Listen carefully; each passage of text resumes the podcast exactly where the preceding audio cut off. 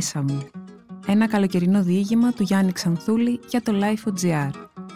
Για να μας ακούτε, ακολουθήστε τη σειρά ηχητικά άρθρα στα Apple Podcast, στο Spotify και στα Google Podcast. Είναι τα podcast της Lifeo. Νησί για μένα ήταν ένας υγρός τόπος όπου οι κάτοικοι δεν είχαν επίθετα παρά μόνο παρατσούκλια.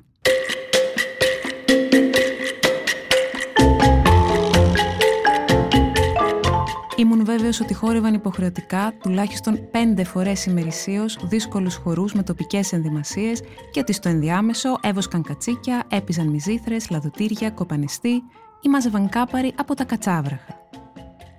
Όταν δεν χόρευαν, βουτούσαν μεταξύ άλλων στο βυθό για σφουγγάρια με τρομακτικά περίπλοκη εξάρτηση και άμεσο κίνδυνο της ζωής τους. Νόμιζα πως οι νησιώτες πίστευαν σε μια παραλλαγή των στερεότυπων θεοτήτων που έπρεπε να τάξεις κάτι σε χρυσό για να μπει στην ελπιδοφόρα λίστα του θαύματος. Η Τίνους ήταν το αποκορύφωμα αυτής της ύποπτης συναλλαγής, φωσφανάρι. Νησί για μένα, πέρα από την ίσο των θησαυρών βέβαια, ήταν ένα ανεξερεύνητο μέρος όπου οι νησιώτες δεν γνώριζαν απολύτως πώς να διαχειριστούν τα αρχαιολογικά ευρήματα προηγούμενων πολιτισμών. Έτσι κυλούσε η ζωή με αφόρητο άνεμο, ήλιο και περίμεναν από στιγμή σε στιγμή να εκραγεί το κοιμισμένο ηφαίστειο κάτω από τα πόδια τους.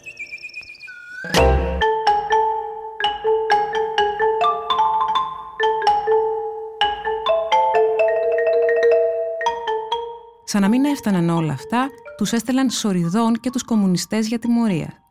Κάποια στιγμή εμφανίζονταν οι πειρατές και τους έσβαζαν όλους.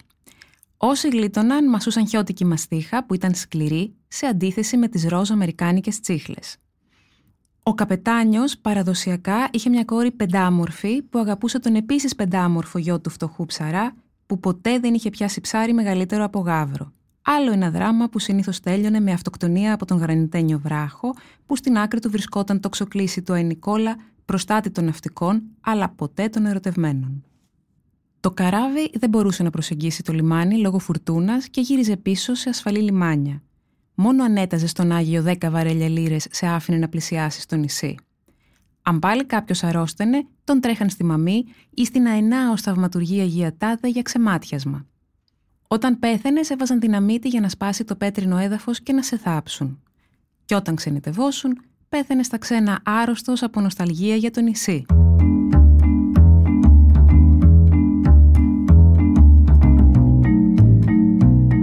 Τα πράγματα πήραν ελαφρώς να αλλάζουν στα δέκα μου χρόνια, δηλαδή γύρω στο 1957. Νησί δεν είχα επισκεφτεί, αν και καθημερινά έβλεπα απέναντί μου την επιβλητική σιλουέτα της Αμοθράκης, νήσου των Καβύρων με τις ξεχωριστές μυστικιστικές ερωτικές επιδόσεις. Ω συνεφίλ μανιακός, φρόντισα πρωτίστως να φαντασιωθώ πως η Σαμοθράκη ήταν ανάλογη περίπτωση με το σήμα λογότυπο της Paramount. Επίσης, θα πρέπει να μου έκανε τεράστια εντύπωση πως ένας από τους πιο αμφιλεγόμενους πολιτικούς της εποχής, ο Σπύρος Μαρκεζίνης, καταγόταν από νησί, όπως άκουγα. Οπότε το πράγμα ήρθε και έδεσε. Η παρανόηση όμως συνεχίστηκε υποπτευόμενος πως το Άγιο Όρος ήταν νησί γεμάτο καλόγερους, ενώ το γαλαξίδι δεν ήταν παρά μια μυστηριώδη συνταγή καλλιντικής λοσιών από γάλα και ξύδι. Δεν απέκλεια την περίπτωση εκτός αυτού να είναι και νησί. Όλα ήταν δυνατά σε μια καταφαντασία Ελλάδα με άπειρα νησιά, γεμάτα ανθρώπινα δράματα λόγω γεωγραφικής διαστροφής και μόνο. Όσο για τη Λεβεντομάνα μεγαλώνει στο Κρήτη, την είχα συνδέσει με τη Σταρελάς, που σχεδόν όλες εκείνα τα χρόνια ήταν αγνές κριτικοπούλες.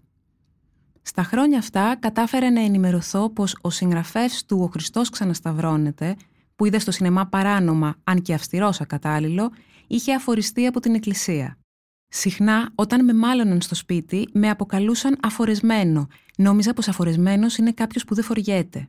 Οπότε ένιωσα συγγένεια προς το συγγραφέα εκείνης της αγριευτικής ασπρόμαυρης ταινίας. Τον Ντασέν δεν τον είχα αφομοιώσει, όμως ήξερα τη Μελίνα Μερκούρη πάντα παράνομα από την ταινία Στέλλα.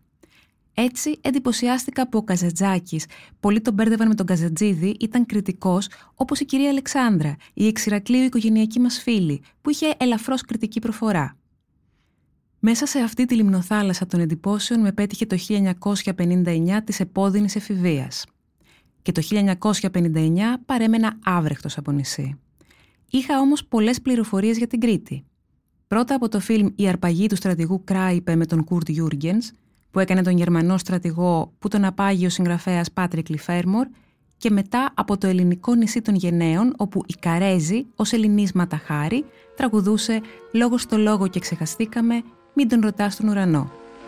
Λόγος στο λόγο και ξεχαστήκαμε, μας πήρε πόνος και νυχτωθήκαμε, σβήσε το δάκρυ με το μαντίλι σου.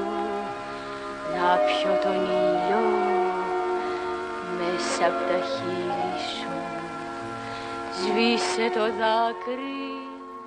Εκεί πάνω κάτω ξεκινά και ο έρωτας για τη μουσική του Μάνου Χατζηδάκη και αρχίζει να διαλύεται σιγά σιγά η ομίχλη της νησιώτικης κουλτούρας μου. Αυτό δεν σήμαινε πως έπαψα να είμαι καχύποπτος με την νησιώτικη πατρίδα, τις ξερονήσους, τις βραχονισίδες, τα έντυπα του τουρισμού με τους παπάδες που έπιναν ούζα, χαϊδεύοντας γάτες με φόντο ξοκλήσια κατάλευκα, ή τη θλιμμένη τέος αυτοκράτηρα της Περσίας Σοράγια που ζητούσε μάταια παρηγοριά στις μυζήθρες και στην αρενοπή ψαριά του καπετάνια κουμί. Πέρασαν πολλά χρόνια για να σχηματίσω κάπως σωστή ιδέα περί νησιών, που στο μεταξύ είχαν γίνει μόδα εφιαλτική, με μπαρ, κότερα, βίλες νεόπλουτων και στρατιές γκαρσονιών. Οπότε η άποψή μου μάλλον πέφτει στο κενό, αφού πάντα, αντί για καράβι, μέσα μου υπήρχε τρένο.